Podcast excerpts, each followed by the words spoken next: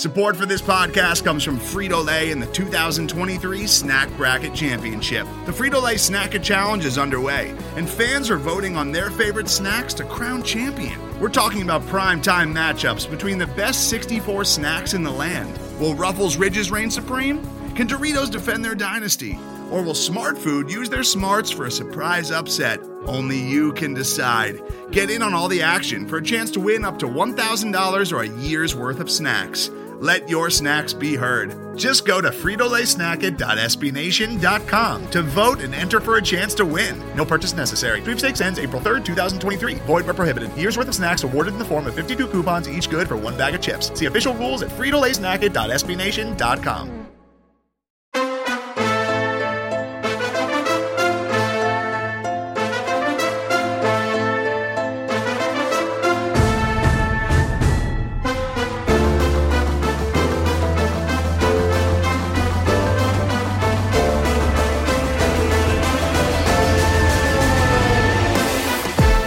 listening to the Revenge of the Birds podcast, part of the SB Nation Podcast Network, hosted by Blake Murphy 7 and Johnny Touchdown.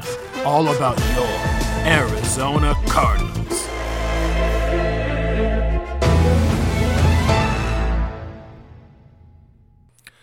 Hello, welcome into the Revenge of the Birds podcast, uh, your complete cards coverage. And uh, we're broadcasting uh, maybe a little bit later than we normally do in the week, uh, partially due to logistics. Also, uh, we're only going to have one show this week with the bye coming up next week, but.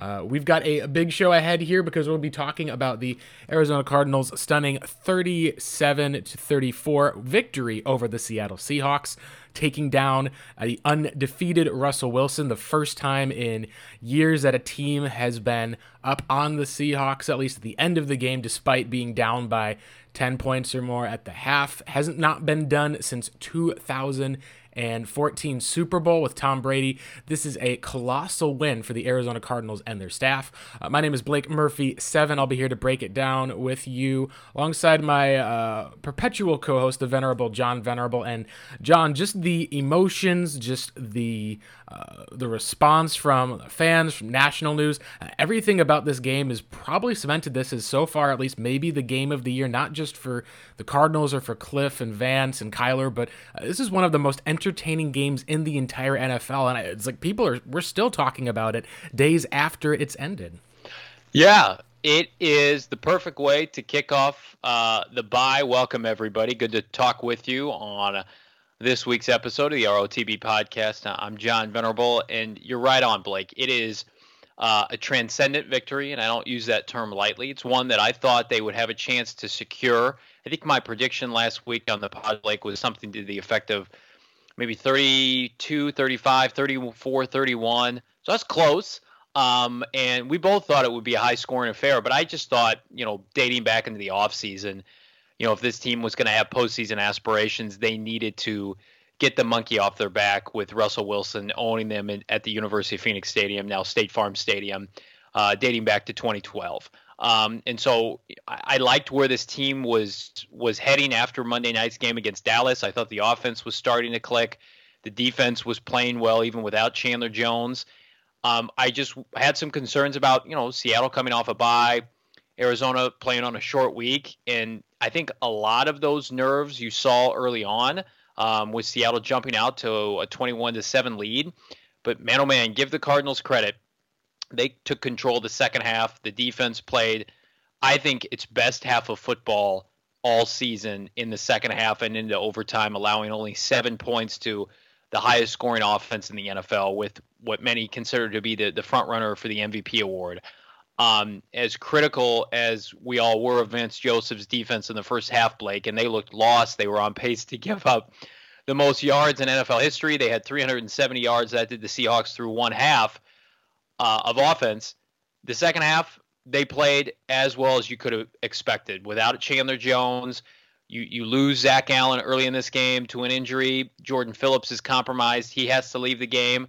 And all Arizona's defense d- does is hold Russell Wilson to seven points through essentially three quarters of play. Um, it was an exceptional effort. It was a it was a signature victory, like you mentioned it, Blake, for Kliff Kingsbury, for Kyler Murray to be on the national stage now two weeks in a row and to come out with victories over two pretty dominating presence in the NFL. When, when you talk about Dallas being America's team, I know they didn't have Dak Prescott, but that was a big victory on Monday night. Just showcasing to everybody that really the Cowboys aren't in Arizona's class this year, right? Arizona just completely embarrassed them uh, through four quarters of play, and then to come against Seattle undefeated, the the darling of the NFL right now with Russell Wilson on his terms. I always joke it feels like Seattle's on Sunday Night Football every other week and to come and outplay Russell Wilson, that being Kyler Murray, 34 48, 360 yards, three touchdowns. He did have the one interception, still had a quarterback rating of 104.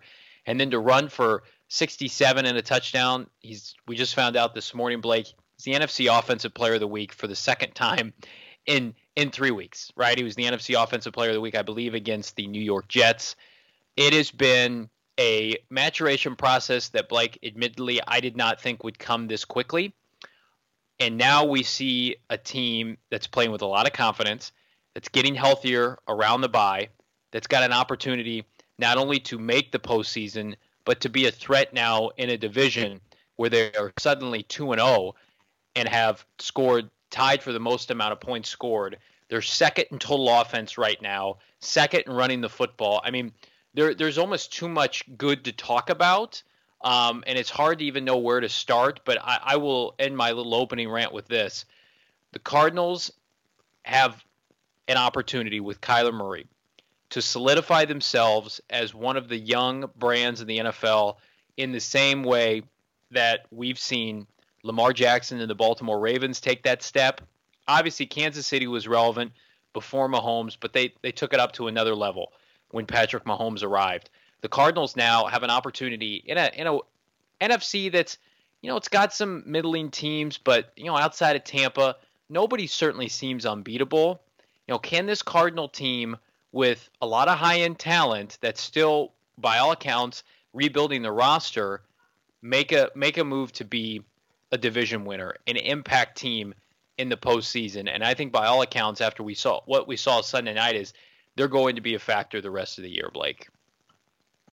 Yeah, when your team is five and two and they have a week, uh, right now week eight bye, I believe, the Cardinals have the opportunity to be a difference maker because again, you know, expectations set up differently for each of those. I think most people are looking at Arizona now, going toe to toe with the Seattle Seahawks, that many called the best team in the NFL, are now looking them as a uh, playoff contender, where that's now the expectation. And uh, for me, as far as this game specifically, John, to me, it feels like this was more of one of those birth of a legend types of games. It was in front of a nationally televised audience. It had a whole lot of hype. A lot of people had not really been aware of what uh, Kyler was doing in the desert. It reminds me a lot, honestly, of if you look back to 2012. Uh, there was a game between the rookie Russell Wilson with the Seattle Seahawks against the New England Patriots where they were, uh, I believe it was three and two against a three and two team. The Seahawks scored the final 14 points. There's a 46 yard touchdown to Sidney Rice with 118 left. They rallied back from down two touchdowns. Russell Wilson outdueled Tom Brady, and that was while it wasn't you know a nationally televised game. I believe it was still the game of the week. Uh, on Fox. So that was kind of one of those birth of the legend games. Like, holy crap! Like this guy just went toe for toe, outplayed Tom Brady. Uh, what what is this Russell Wilson third round pick kid going to do? That was, I think, the time at least where everyone started to look at the Seahawks as far as this kind of birth of their new franchise, this birth of uh, uh, you know what we've now come to see as the Seahawks dynasty. I think uh, for me, John, a lot of it seems to be that there's similarities between that and this game because instead of it being Russell Wilson outdueling Tom Brady, you're talking about Kyler Murray going and outdueling Russell Wilson uh, as well as being able to see a defensive performance from the Arizona Cardinals that we'll be able to get into. But uh, that was what I felt like was the biggest takeaway overall. And now, uh, like you said, it's hard to find things that are negative. Well, we'll get to some of those. There was areas like coaching decisions. There's also going to be, you know, questions at least about the defense. Currently, the Seahawks are the worst defensive team in the NFL as far as yards per game. They're giving up an average of 479 yards per game. So, uh, like you said, John, this is a game where the Cardinals had to throw the ball.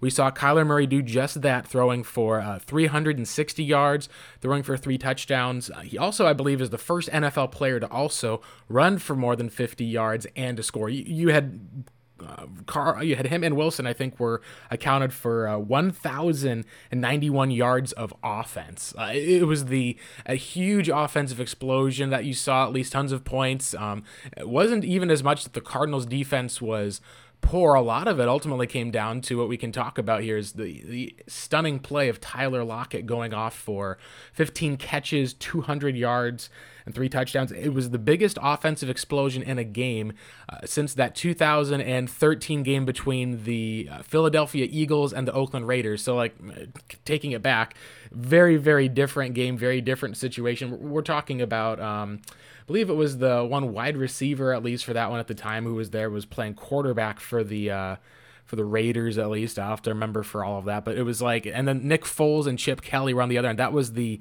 seven touchdown Nick Foles game. So when you're talking about, you know, uh, this is a very different type of game. It wasn't like it was a complete blowout where you're talking about with uh, like that was where everyone's like, oh man, look at this this Nick Foles Chip Kelly pairing. This is going to be elite for years to come.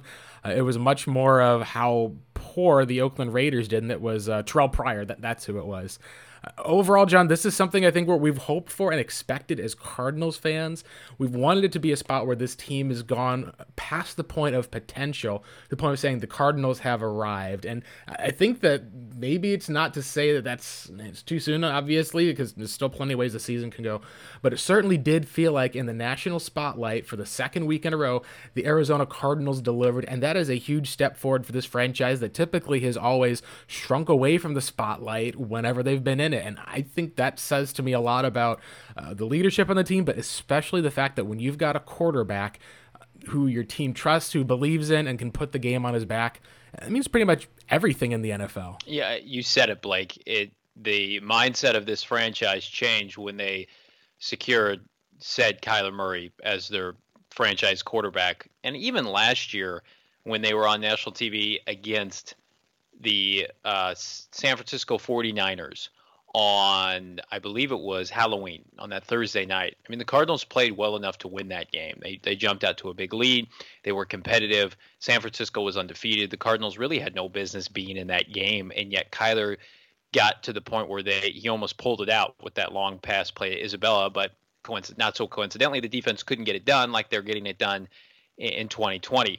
This year it's almost like it's expected that not only the Cardinals will play well on national TV, but they'll find a way to secure a victory. They're 2 0 on national TV. They've already had, think about this, Blake, seven weeks into the season, they've been playing well enough. They've already had a game flexed into Sunday Night Football when they otherwise weren't scheduled to have a game before the season. And something tells me that might not be their only Sunday Night Football game when you think about, you know, closing out the year against the Rams and the 49ers. We will see.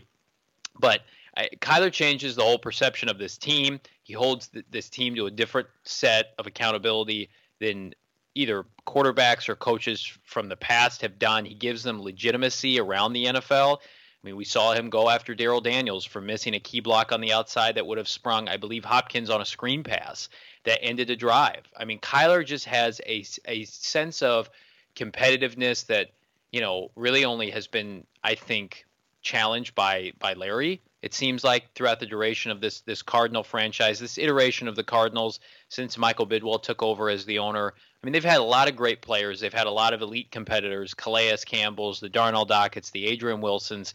Kyler Murray, just because he's the quarterback, though, having that mindset at the quarterback position, and this is not to downgrade what Kurt Warner and Carson Palmer have done for this franchise in the past, but they were limited as athletes, especially by the time they arrived in Arizona. The Cardinals have never been in a, in a position to have an elite player at that position of quarterback that is the you know all the rage in the NFL now at 23 years old at their disposal with a coach that knows how to get the most out of him and we're seeing that really start to blossom and come to fruition here you know 23 games into their NFL careers that being Kliff Kingsbury so I, they're just they're in a precarious position that they otherwise have never been in before. They've never had a young franchise quarterback that has been unquestionably top 10 in his position. I mean, you, would have to go back to the Neil Lomaxes of the world in, in the 1980s, but you know that team was, if you, if you don't remember, if you weren't around, uh, consistently kind of a middling team, right around 500. Um, go back maybe to the 70s, um, but nothing nothing like with Kyler Murray. Um, so it's an unprecedented situation that the, the quarterback just has so much effect on wins and losses now that when you have a star player like Murray, it, it can elevate you from you know a dumpster fire franchise, which is what the Cardinals were. The Cardinals two years ago with Wilks and Rose and that whole debacle, they were starting out. And if you remember when we would do those podcasts, if you've been around that long, we would talk about this Cardinal roster as as though it was a borderline replacement level roster. They had busts and misses and overpaid players up and down their roster. And they got Kyler Murray, and yes, they've had two off seasons to, to give it a facelift. But I don't think anybody would look at this roster, Blake, and say it's a top 10 roster. Maybe it's elevated itself into maybe top half of the NFL, maybe top 16. But you and I both admit consistently they've got some lapses at receiver that they could upgrade. They've got they've got some issues in their front seven. They certainly don't have any impactful defensive linemen to speak of as compared to other teams. They've got some question marks at corner. And yet here they are at five and two and, and maybe one of the best teams in the NFL or at least the NFC because of number one, because of what Kyler Murray's been able to do. He's on pace for a ridiculous season that's going to set all kinds of records in the desert. Right now, he's on pace for 46 touchdowns, Blake, 4,000 yards passing, just under 1,000 yards rushing. There's never been a player that, that have rushed for 4,000 yards, or excuse me, passed for 4,000 yards, rushed for 1,000. It's never been done before. And every week that I keep thinking to myself, well, they're going to settle in more of a passing game. They don't want him to run as much. He just takes off and gets 70 yards a game, and it's like, oh ho hum, I don't even I don't even remember him running that much, but he has you know sneaky big game rushing the football. He's had a rushing touchdown in, in every game. I think he's got something to the effect of averaging three passing touchdowns or two and a half over the course of the last three weeks when everybody said, oh, he needs to refine his ability to be a pocket passer. He completed nine balls on Monday Night Football because that's what the game called for, and he was amped up to play in his his home home state, his hometown, and then what did he do? He came out, he completed 70% of his passes on Sunday Night Football, 34 completions, averaged 7.5 yards per completion for three touchdowns. Threw a beautiful touchdown pass to um, DeAndre Hopkins down the sideline, beating Quinton Dunbar, made plays with his feet when it mattered, hit Christian Kirk, who's become a touchdown machine twice uh, for a, a couple scores. I mean, just it's unreal what he has done. He's transformed this team seemingly overnight, and now they're they're one of the most sought after products in the NFL. I mean, they are going to be uh, a darling national TV darling indefinitely, and in my opinion, Blake, and I, I'd love to know your thoughts. They are way ahead of schedule of where I thought they would be. I thought this year, and who knows, this team could go with their inconsistencies against the the the, the Carolinas and the the Detroits of the world. They could lose to to the to the Dolphins after the bye, certainly within the realm of possibility. But I just think, you know, going into this year, I thought nine and seven would be a really good year. I still think that gets them into the postseason. I didn't think the NFC West would be this quite this difficult. But man, five and two, and looking like they're just scratching the surface of their potential offensively. Scoring 37 points against Seattle. I know Seattle's defense isn't great, but you still talk about the fact that you're going to get Maxx Williams back. You could probably develop more consistency with some of the secondary receivers outside of Hopkins. You know, we don't know the status of Kenyon Drake, but we do know that Chase Edmonds, when he's given the, the opportunity, has been a big time player.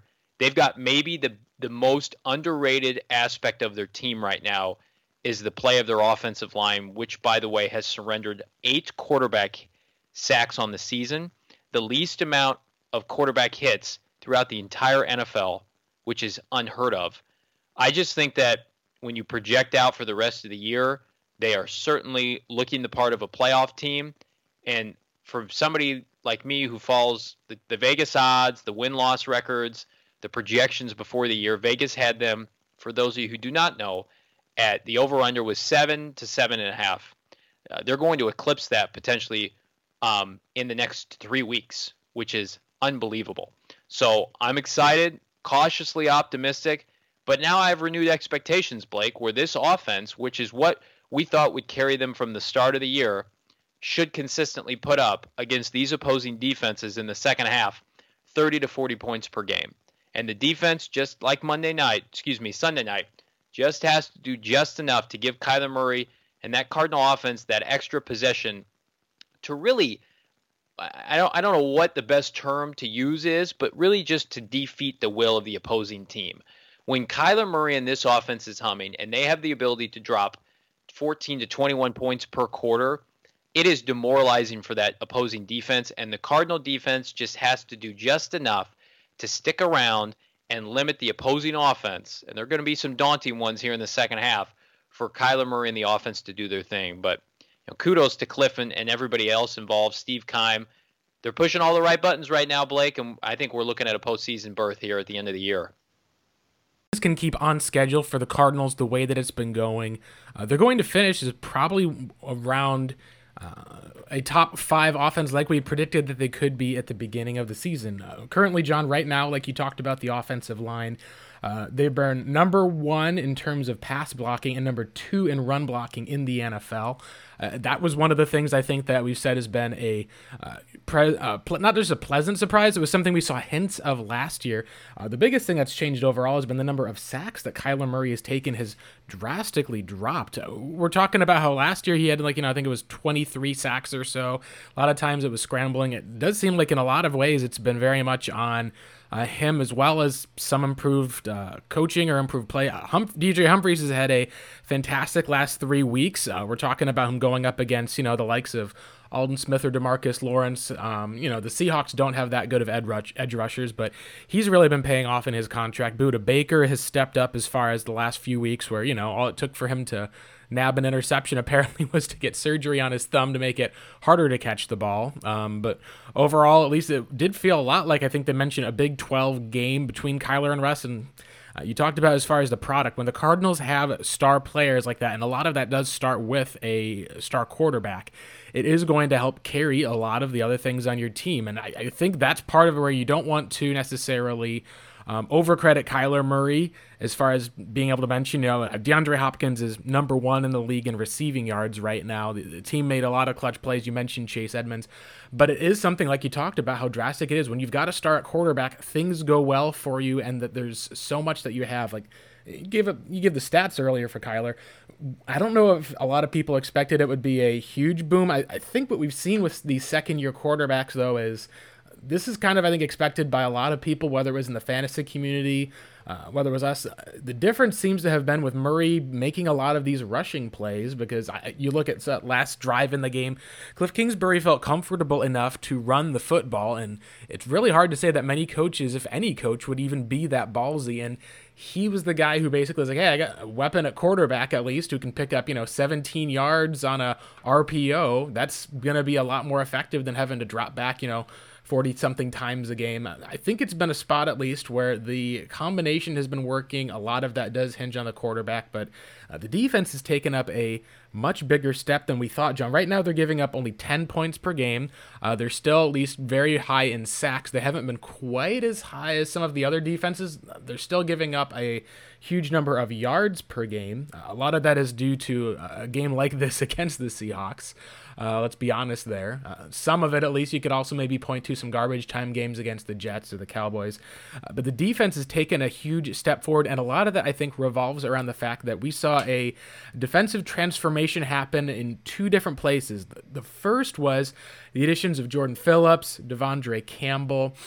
Um, you can maybe say that some improved play of Budda Baker. Uh, really, it was also finding a solid veteran number two corner in Dre Kirkpatrick so that once Byron Murphy came on and could be, you know, in the slot where he works at his best, that kind of has seemed to have been the first transformation where it shows that the personnel that the Cardinals had last year with no Patrick Peterson, you know, Alfred missed the entire year, not having a linebacker with any athleticism who could cover guys like they do with Campbell this year.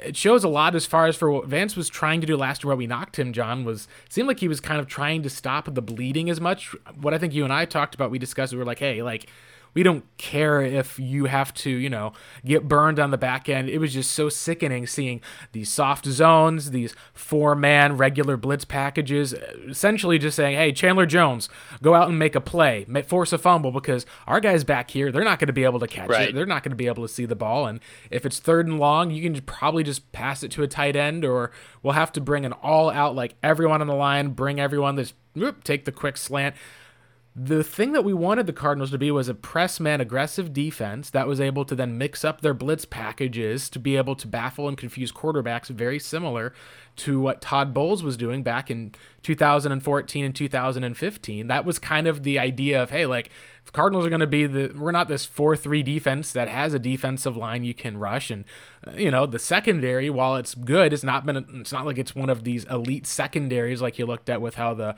Patriots have run or even how the Colts have uh, been so far through the passing game.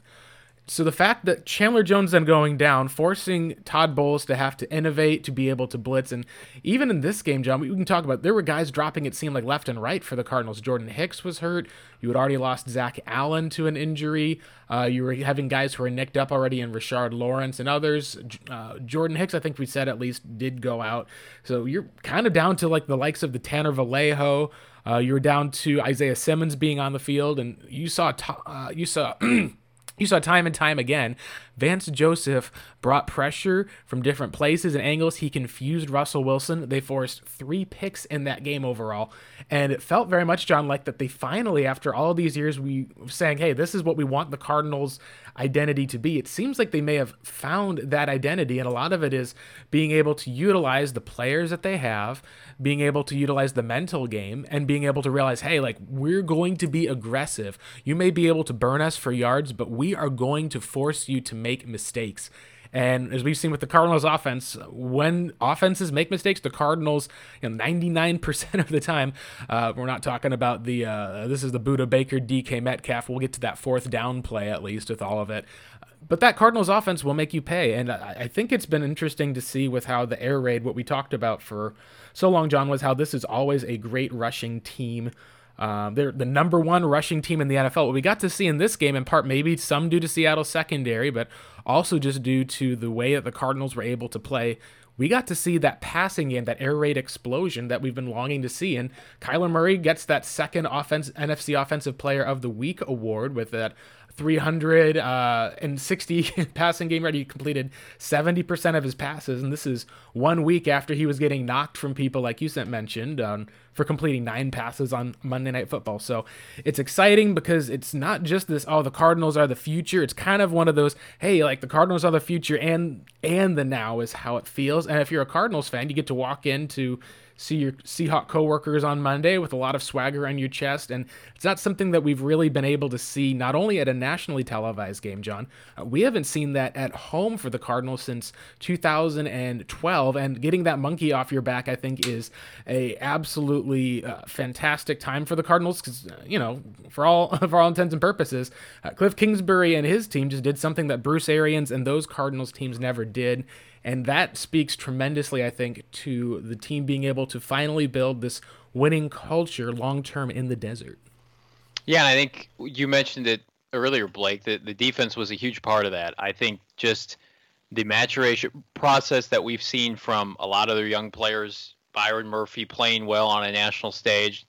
People may not know a good amount of the Cardinal defenders because they're not on national TV all that often, but Murphy with his sack in overtime.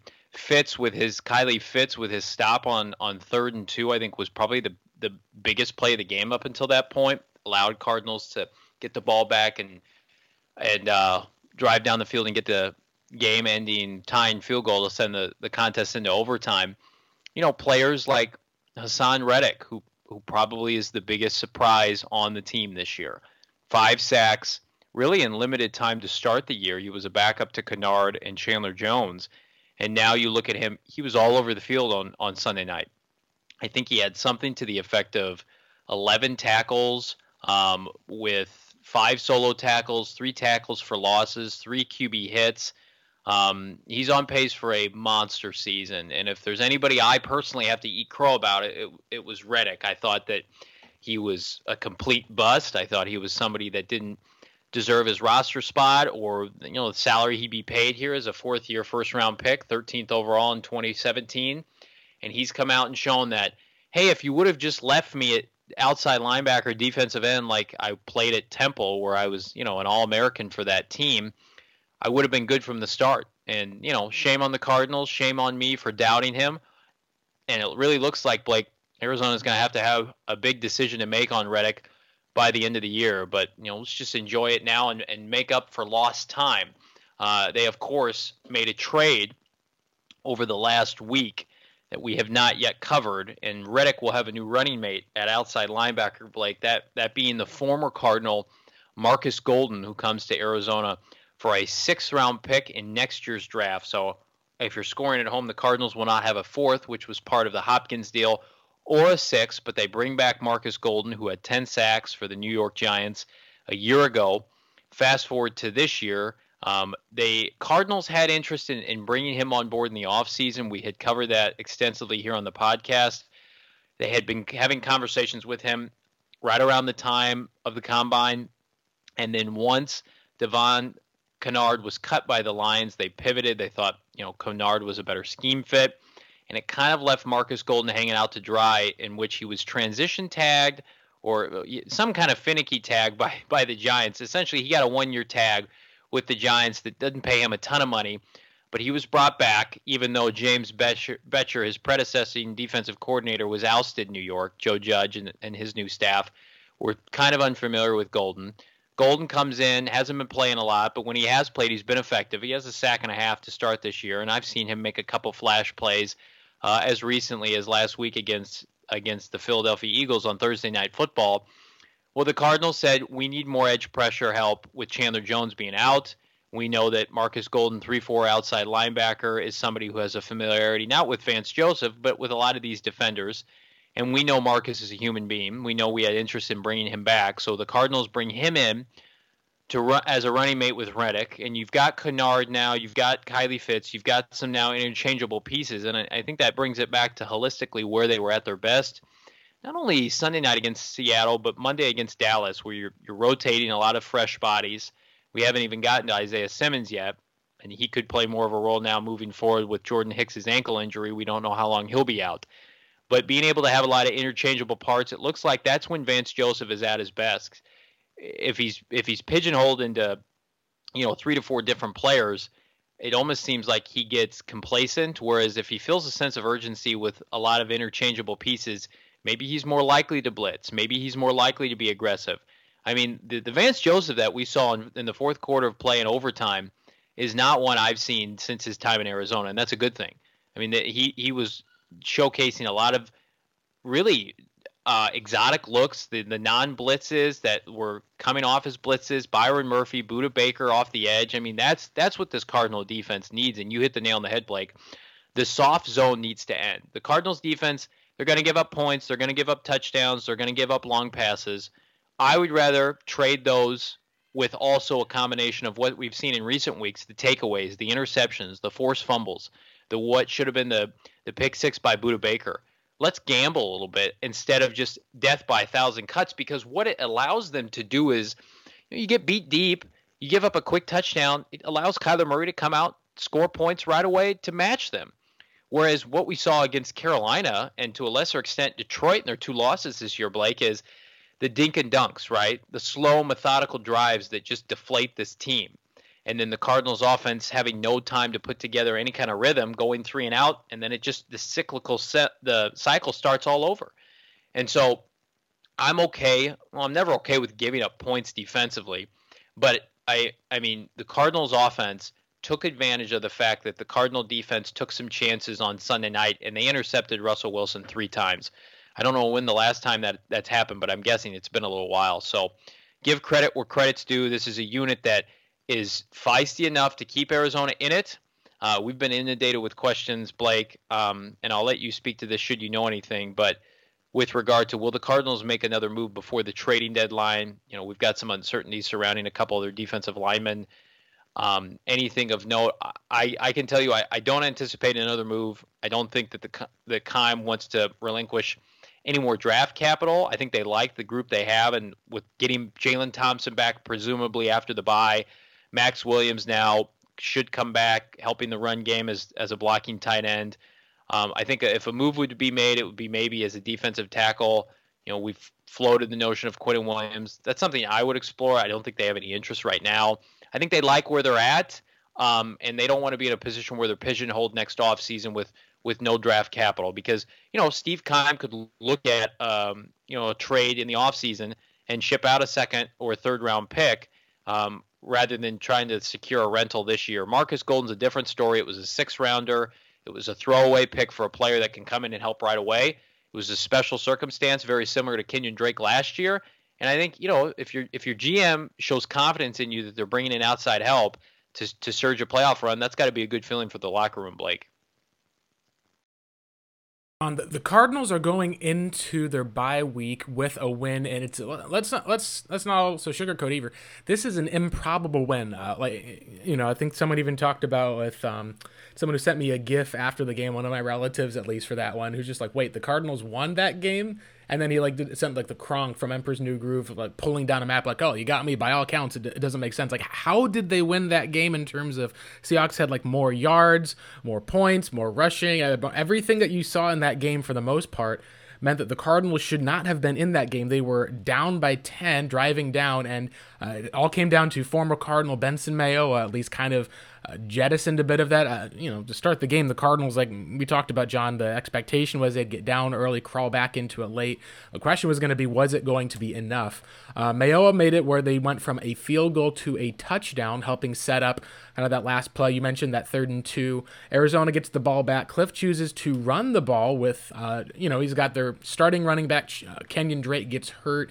Seems like he, since he did not go on IR, uh, we'll, we'll, get to kind of some of the outlook near the end of the podcast, but they go to Kyler, they go to Chase, they get it to overtime. Uh, we haven't even talked about kind of the coaching uh, debacles for some of the stuff that have gone on with all of that, where how they were able to ultimately pull that off and essentially uh, out out Russell Wilson. Russell Wilson has been the talk that most people have had. That was, I think, some of the the biggest storyline that I think that you saw overall was in a lot of ways uh, just the leadership of how Kyler Murray stepped up was the biggest story that I saw that I think locally people talked about. Uh, you look at that one horizontal pass play where the way it was blocked up was, hey, you've got three guys on this side of the field, two guys who are you know in Seattle defenders. There are two like you know third and fourth string tight ends are in there up against KJ Wright. Uh, I think right. he obviously, like as many people have said, it's one of the complaints that they had is Cardinals try to get some of these quick hidden yards at least out of Hopkins. You know, he's very good at getting yards after the catch. Try to get two blockers on two guys. Hopkins makes a guy miss. You can, hit, hey, like this is a short, easy completion for potential big gain, and it's not a running play that has to, you know, put a whole bunch more hits onto your main ball carrier.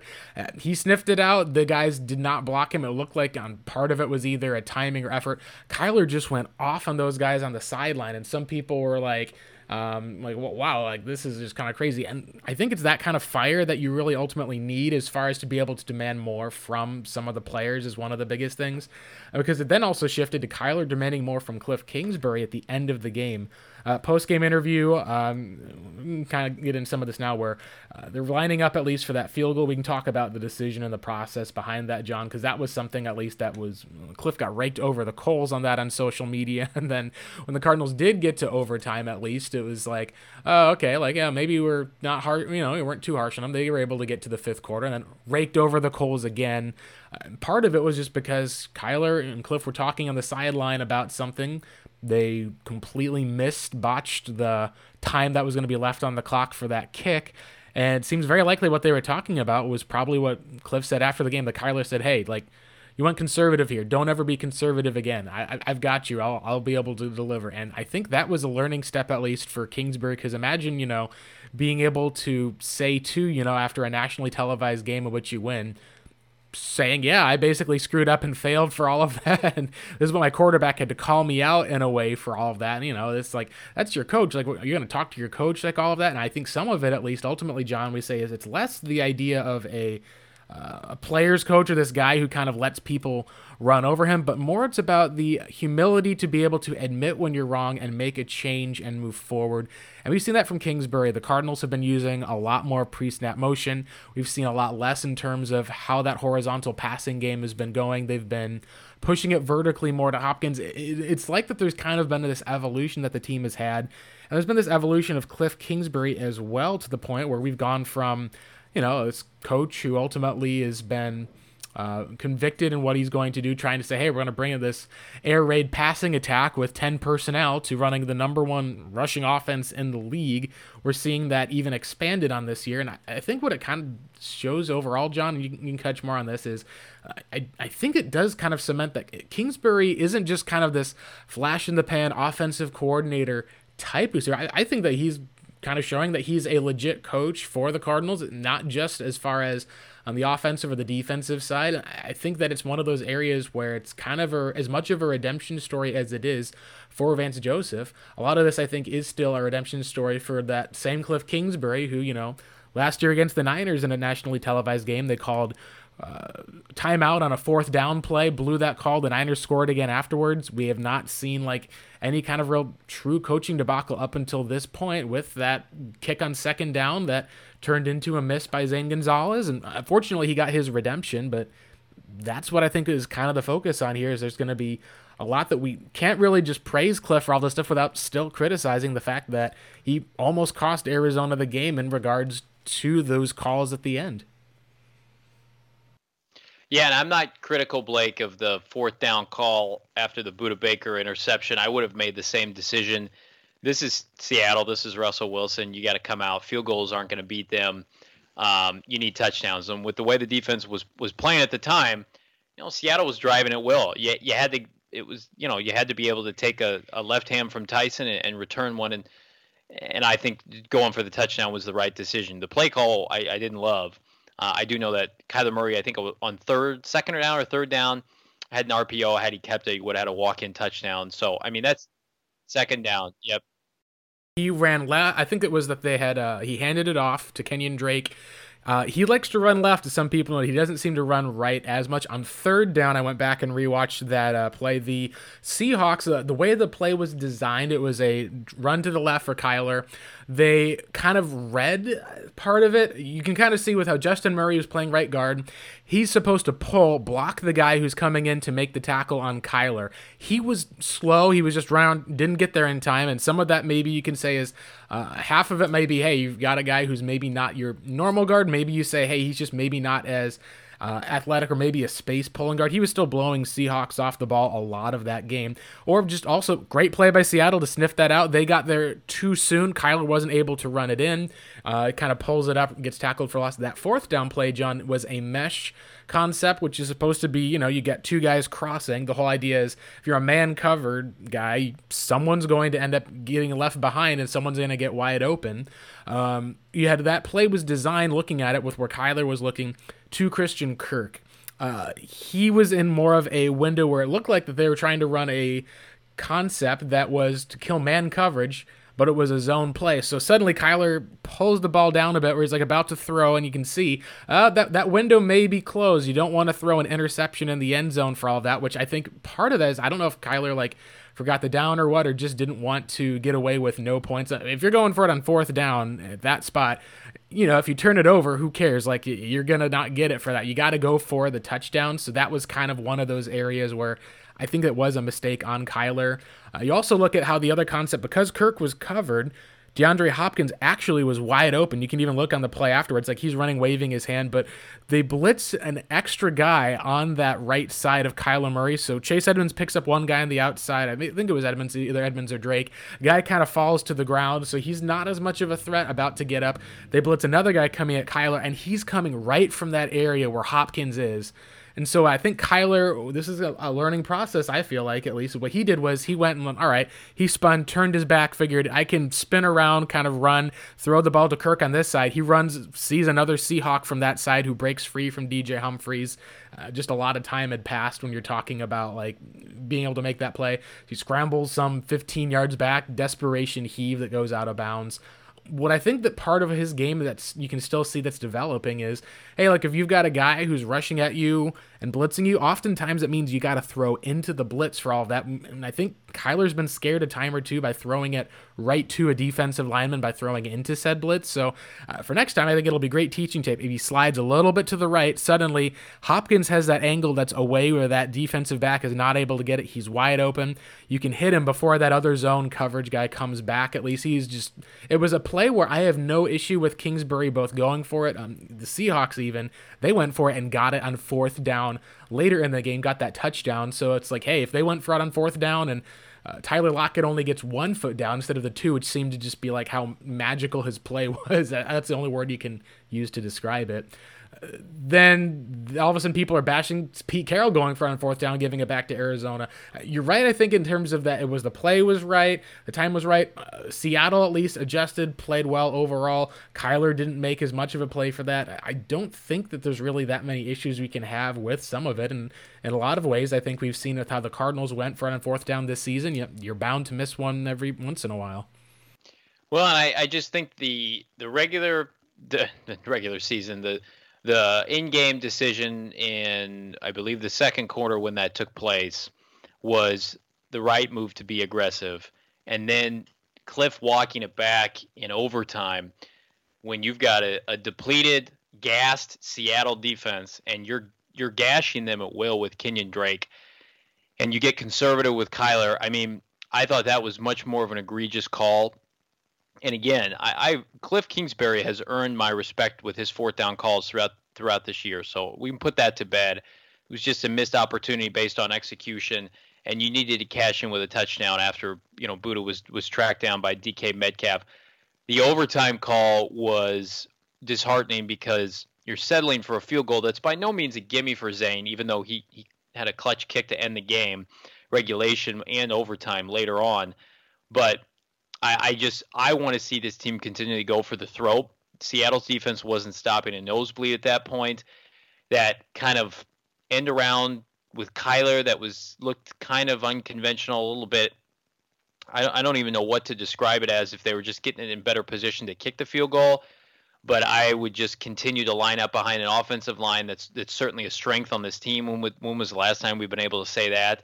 And ram Chase Edmonds down their throat. I think there he's learned from that, and thankfully he can learn with a W after this game. But I I just think that that was a position in which he got cute and it nearly burned him. But I mean, he can send all of his thank yous to Vance Joseph and specifically a certain inside linebacker, Blake, or we think he's an inside linebacker, that came up with one of the biggest plays of the game, that being Isaiah Simmons on that last drive for Seattle. I'll give the defense credit. They came out, they stayed aggressive. Seattle was moving the ball, but you know they forced Seattle to hold on the DK Metcalf catch and run that would have been a touchdown. I know that was a gutting feeling. There was I think like three or four times, even in overtime, that I thought the Cardinals would inevitably lose. That was probably the biggest. The flag comes out, it's holding. So now you've got, I think, third and 16 in this scenario. And you've got Simmons, who had played up until that point four snaps. He'd been on special teams with injuries to Jordan Hicks, with Simmons' ability to be a plus defender in the passing game, he's out kind of in the middle of the field, shadowing Tyler Lockett. Russell Wilson drops back, throws for Lockett. Lockett's not paying attention. For the first time in the game, it seemed like they weren't on the same page. And Isaiah Simmons, the much maligned eighth overall pick, snatches the ball out of the air. And really, that was to me the biggest play of the game because had that been incomplete, Blake, and he just gets a hand on it, deflects it, you know, Arizona, I think, had maybe one timeout left at that point, and you would have been left with, I think, under a minute to play, 54 seconds or something like that. Seattle's got a good punter, probably would have put Arizona inside. They were at midfield at that point. I don't think they would have gone for it, but probably would have put Arizona inside their own 10 yard line. And that would have been a, a tall task to ask Kyler, even with the offense clicking as they were, to go the length of the field again, like he did at the end of regulation. Isaiah Simmons in that interception put the Cardinals in a position to win the game and sealed the victory. He got them in a position where really they didn't even have to. I don't even know if they threw the ball. They came out and did a couple runs to get themselves set up for this field goal, and and made it. Zane Gonzalez redeeming himself, I think, from what 44 yards out or something like that. But it was the Simmons interception to get them back on their on Seattle's side of the field so they could be methodical with the play selection I think speaks volumes to his resiliency to be able to come really cold onto the field. It's like a quarterback coming in, a backup, and, and leading a game game driving touchdown, securing the victory. That's what I compare it to. So I know the, the biggest question from that is was he going to play more now, especially with Jordan Hicks being out? And I know that Tanner Vallejo played well, and I think they'll use a combination of guys. But goodness, with with what we've seen in such a short time, and I know eh, we we like to think the Cardinals subscribe to Pro Football Focus, but I, I also think that that can be overblown, especially with small sample size. But I each of the last two weeks, Isaiah Simmons has played some of his best football and some of the best defensive football on the Cardinals roster. Now, again, it was in shortened amount of time, but I just think that this young man right now has a chance to be a lightning rod for this defense. This defense that's taking more risks. This defense that over the last couple of weeks, starting with the Jets game, is forcing more turnovers. They picked off Dalton, I think, twice on Monday night, at least once. They've intercepted now Russell Wilson three times in a game. That is what Simmons can do. He is a specimen unicorn at 6'4, 6'5, lightning fast. What we see from Budda Baker at the safety position, I believe we can see that same versatility and athleticism at the linebacker spot from Simmons. So I'm excited. I hopefully this is the jumping off point for this young man. And the Cardinals need him if they want to get to where they want to be as a franchise. Maybe not this year, but I just think that, you know, I like Campbell and Hicks as players, but we saw with Hicks on Monday night drop the interception that would have been a pick six. They're not going to give you those plus plays. They're not picking off passes. They're not that kind of athlete. There, there's a ceiling with what they can do, and they have limitations. They're steady. They're veterans. That's why Vance Joseph loves playing them. But when you need a lightning rod of athleticism and just a, a, what's considered to be a game changer. He was a game changer. He made those kind of plays every week at Clemson. That's what Isaiah Simmons is for. He's been on a pitch count. I say now turn him loose. I have no idea if they're going to, but I you know, I'm just happy that he was able to do that in the biggest game of the year on a national stage in front of everybody that's been proclaiming him a bust and you know, hopefully it's a jumping off point, Blake. Uh, as far as confidence building goes, I think that's huge because uh, you know this is where I, we got a couple of uh, the messages or other stuff. At least there are people like, well, you know, Simmons wouldn't have, uh, you know, oh, or uh, I think it was CeeDee Lamb wouldn't have, you know, made that catch. Someone's like, yeah, it's a, it's a great point. It's good. And I, I don't think it's any type of hate or other stuff. It's been more of just the concern of like, hey, like he hasn't been able to get on the field. At least like with Byron and Kyler, there were struggles, but that was part of their development. I think this is a tremendous step for Isaiah Simmons. Uh, ability to develop, and hopefully we'll be able to see him uh, at least in that spot, be able to get some of that confidence, get on the field more. Because a lot of what we talked about, John, was he was one of the better tacklers on the team, was graded highly. It was always the coverage that was an issue, and maybe some of it just does come down to being able to make some of those plays here like he did in college. I, I think that would be super exciting to see. Um, overall, with how that uh, final play that selection went, I, you know, if it's a different thing that we're talking about. If the Cardinals drop that game, we get to talk about how it was a tremendous, entertaining game, how the Seahawks ultimately prevailed, and the fact that we don't, I think, is excellent for the Cardinals moving forward. I'm super excited, at least, John, to see uh, they have a chance if they can be able to. They got two home games, so you'll have a chance by the next time you play Seattle, if you can be seven and two and kind of steal one away from the Bills, and the Bills aren't a slouch, but uh, if the Cardinals defense is able to step up, get some turnovers from Josh Allen, uh, be able to get healthy over the bye, you mentioned uh, bringing in Marcus Golden to kind of fill this Chandler Jones role. I think that could be huge, uh, especially as if we start to see more of this blitzing type defense, and we'll see where it goes. The, the, this team, I think, is in an excellent spot, a great place. I, I like you, don't think that there's many. Um, many types of moves that the Cardinals have left to make. Golden, I think, is the biggest one. Uh, they did just bring up a another corner. Uh, uh, Bausby, at least, seems like uh, I, John. I, I, don't think it's it's not a good in, uh, indication for Prince Amukamara. Unfortunately, if he's still kind of on the practice squad and they're bringing another guy in uh, to the active roster at corner over him, that may at least then be a positive. You're saying, hey, this guy's good enough that we want to put him here. Uh, I think that the biggest thing, if you look at when you talked about, and we'll kind of end with some of this, is do the Cardinals have any trade potentials or trade possibilities? You mentioned Quinn Williams. That would be kind of the one move I don't see happening. I think part of it is if you're the Cardinals and looking at what are needs that we need to have or addressed. Uh, it's more of a value kind of like the way I would almost call it is you give up a first round pick from say, hey, he was drafted top three overall. give up a first round pick for him. You get a you know two and a half years left or so plus the fifth year option. It's like it's a value that you can make and it'll be a player who can make an impact. But at this point, I don't think the Jets are going to take anything less than a first round pick uh, or multiple seconds, which Arizona doesn't have. And I don't think that they trade him anyway. He's, I think, a building block that you have for that team to move around on defense and be like, you know, should the Cardinals in 2018 have, you know, traded away a guy like a Budda Baker, for example, for all of that, who's turning out to be a star, but they're rebuilding. I, I don't think you do that at all. Uh, there are three kind of, I would say, home run, like go for it all type moves that are there that maybe you could make if you feel like, hey, this is our chance to grab a title. We got to go for it. We have no idea what things are going to look like next year as far as with the offseason because you never know. Like, you, look at the Niners, Super Bowl last year. This year, they're still winning games, but they just do not look like the same dominant team. Uh, so you're looking for a veteran player who's on a losing team that would be kind of like a home run move. And there's only three players that I could find who qualify for that in the whole NFL. And there's Stephon Gilmore, the corner for the Patriots.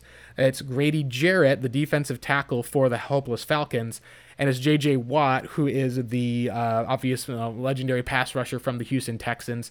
That would be a lot of, hey, we have to shift cap, move this around, have this, but then you're at least able to add a guy into your team who's an impact player, either from the defensive line or in the secondary, being able to say, hey, like we can upgrade from Dre Kirkpatrick.